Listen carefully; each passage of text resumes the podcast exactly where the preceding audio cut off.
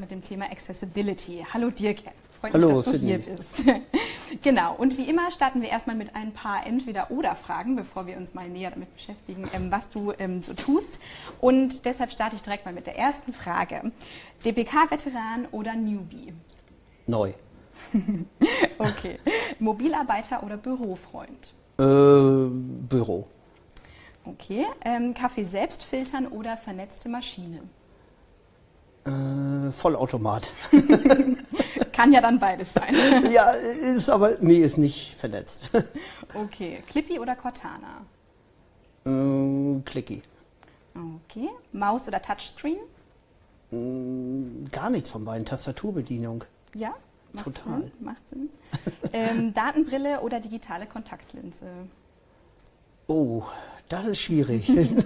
Wenn es denn ginge. Ja. Wenn es denn ginge, dann wäre die Datenbrille, glaube ich, ganz cool. Ja, vielleicht kann man das ja irgendwie integrieren. Ähm, die DPK ist für mich. Ein spannendes Thema, also viele, viele Eindrücke. Mhm, ja.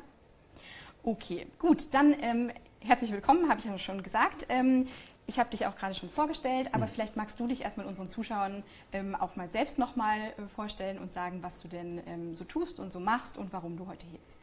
Ja, also Dirk Damski, wie schon gesagt, von der äh, Gründungsmitglied der SysMind mhm. in Hamburg, mittelständisches IT-Unternehmen. Und wir haben uns von Gründung an, was circa vor drei Jahren war, ganz stark auf die Microsoft-Thematiken, Microsoft Cloud-Dienste fokussiert mhm. und äh, sind da im beratenden Umfeld tätig bei den Kunden, um halt für die Kunden die optimalen Lösungen zu suchen und auch sie dann mit dem Kunden umzusetzen. Mhm. Ja, das klingt sehr spannend. Genau, also was, was ihr macht, ähm, hast du ja gerade schon gesagt. Ähm, da im Anschluss vielleicht direkt die Frage, wie unterstützt ihr denn eure Kunden bei der digitalen Transformation? Also digitale Transformation ist ja ein Thema, was immer mehr aufkommt. Äh, da sind wir zum einen im Lizenzoptimierungsthema unterwegs, also die Kunden dahingehend zu beraten, wie ist ihr Lizenzgeschäft äh, anzupassen. Dann natürlich das ganze Doing, das Umsetzen, mhm. äh, die Projekte zu starten. Also initial gestartet sind wir damals mal viel mit Microsoft O365-Themen. Das ist heute so ein Ongoing-Dienst. Da gibt es nicht mehr so viel Beratungsaufwand, aber so Azure, Backup zu Azure, also gar kein sich Backup mehr ins eigene Rechenzentrum zu stellen, sondern einfach in die Wolke, mhm. da die Vorteile für die Kunden aufzuzeigen. Mhm. So, das ist, wo wir unterwegs sind. Ja, sehr spannend. Ähm, auf der anderen Seite treibt dich aber auch ein ja, ganz persönliches äh, Thema um, und zwar ist es die Accessibility in der digitalen Welt. Und du hast zu diesem Thema ja auch heute schon eine Session hier auf der DPK mhm. gehalten. Magst du vielleicht mal ganz kurz erzählen, worum es da ging? Also da ging es zum einen darum, was ist mit Microsoft-Diensten, ohne dass man überhaupt irgendwelche Hilfssoftware oder Zusatzsoftware installiert, möglich? Wie kann man einen PC bedienen, ohne ihn zu sehen? Mhm.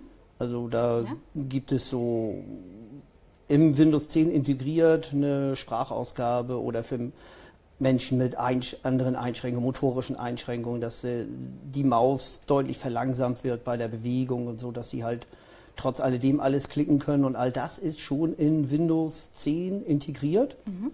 und sehr leicht einzurichten und zu benutzen.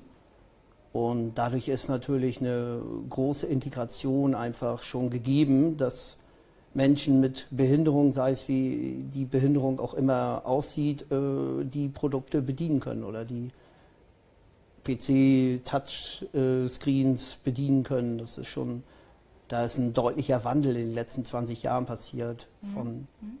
quasi Anfangszeit von Windows 95 ging fast gar nicht zu bedienen, zu heute ist es integriert im Betriebssystem. Ja. Wird auch von, den, von Microsoft sehr einen Fokus drauf gelegt ja. dass das eben so Absolut. ist. Ja. Du hast jetzt auch schon ähm, ein bisschen was angesprochen. Ähm, welche Hilfstechnologien sind denn für dich so die wichtigsten in deinem ganz persönlichen Arbeits- und auch privaten Alltag?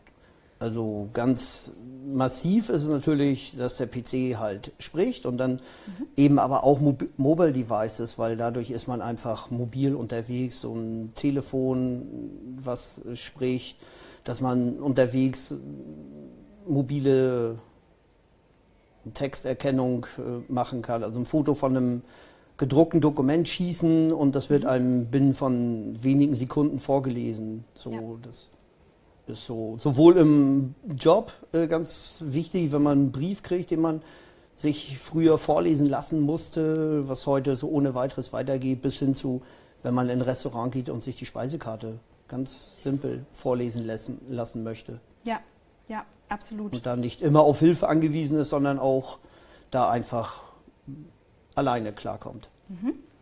Ja, da ist ja auch ein sehr gutes Beispiel äh, die Seeing AI App, die ähm, blinden Menschen ähm, zum Beispiel ja, äh, Fotos oder auch ihre Umgebung ähm, beschreibt.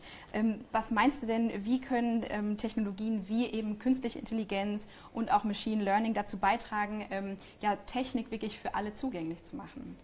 Also diese Seeing AI App, das finde ich irgendwie ein ganz spannendes Thema, mhm. äh, was, was da so gegeben wird, weil das ist einfach eine App, die alles kann, ne, die einfach diese OCR, also diese Texterkennung kann, die äh, die Umgebung beschreibt, die Fotos auswertet und so. Das ist schon ein ganz spannendes Thema, was ich selber auch denke, dass für die Zukunft das den Alltag absolut erleichtert. Also wenn man das noch in Verbindung mit einer Datenbrille kombiniert, denke ich, dass das einfach so Menschen mit eine Sehbehinderung den Alltag deutlich erleichtert.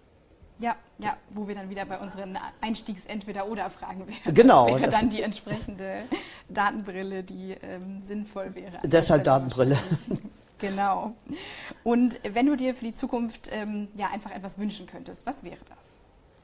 Was wäre das? Also, dass man eben weniger Berührungsängste hat, finde ich, äh, in der, Umge in der Öffentlichkeit äh, für Menschen, die eine Behinderung haben, die nicht äh, irgendwas so auf Anhieb können oder umsetzen können, dass es einfach viel weniger Berührungsängste gibt.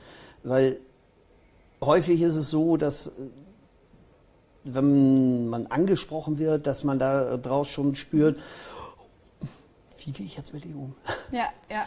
So, und Absolut. wenn man, äh, das einfach vergisst. Der ist in, in, in, irgendeiner Weise ist ja jeder in irgendeiner Situation mal eingeschränkt und äh, nur wenn der im Rollstuhl sitzt, äh, vor der Treppe steht, dann kann man ruhig fragen, kann ich dir irgendwie runterhelfen? Geht das irgendwie? Und dann auch fragen, wie mache ich das? Wie kann ich dir helfen? Nicht einfach ihn einfach da runterschieben, vielleicht wollte er gar nicht dahin oder was mir halt häufig passiert, ich werde einfach irgendwo an der Hand äh, gezogen, dann wollen die äh, mhm. Passanten mir helfen, aber das ist eine falsch verstandene Hilfe. Einfach ansprechen, wie können wir es zu lösen? Das würde ich mir wünschen.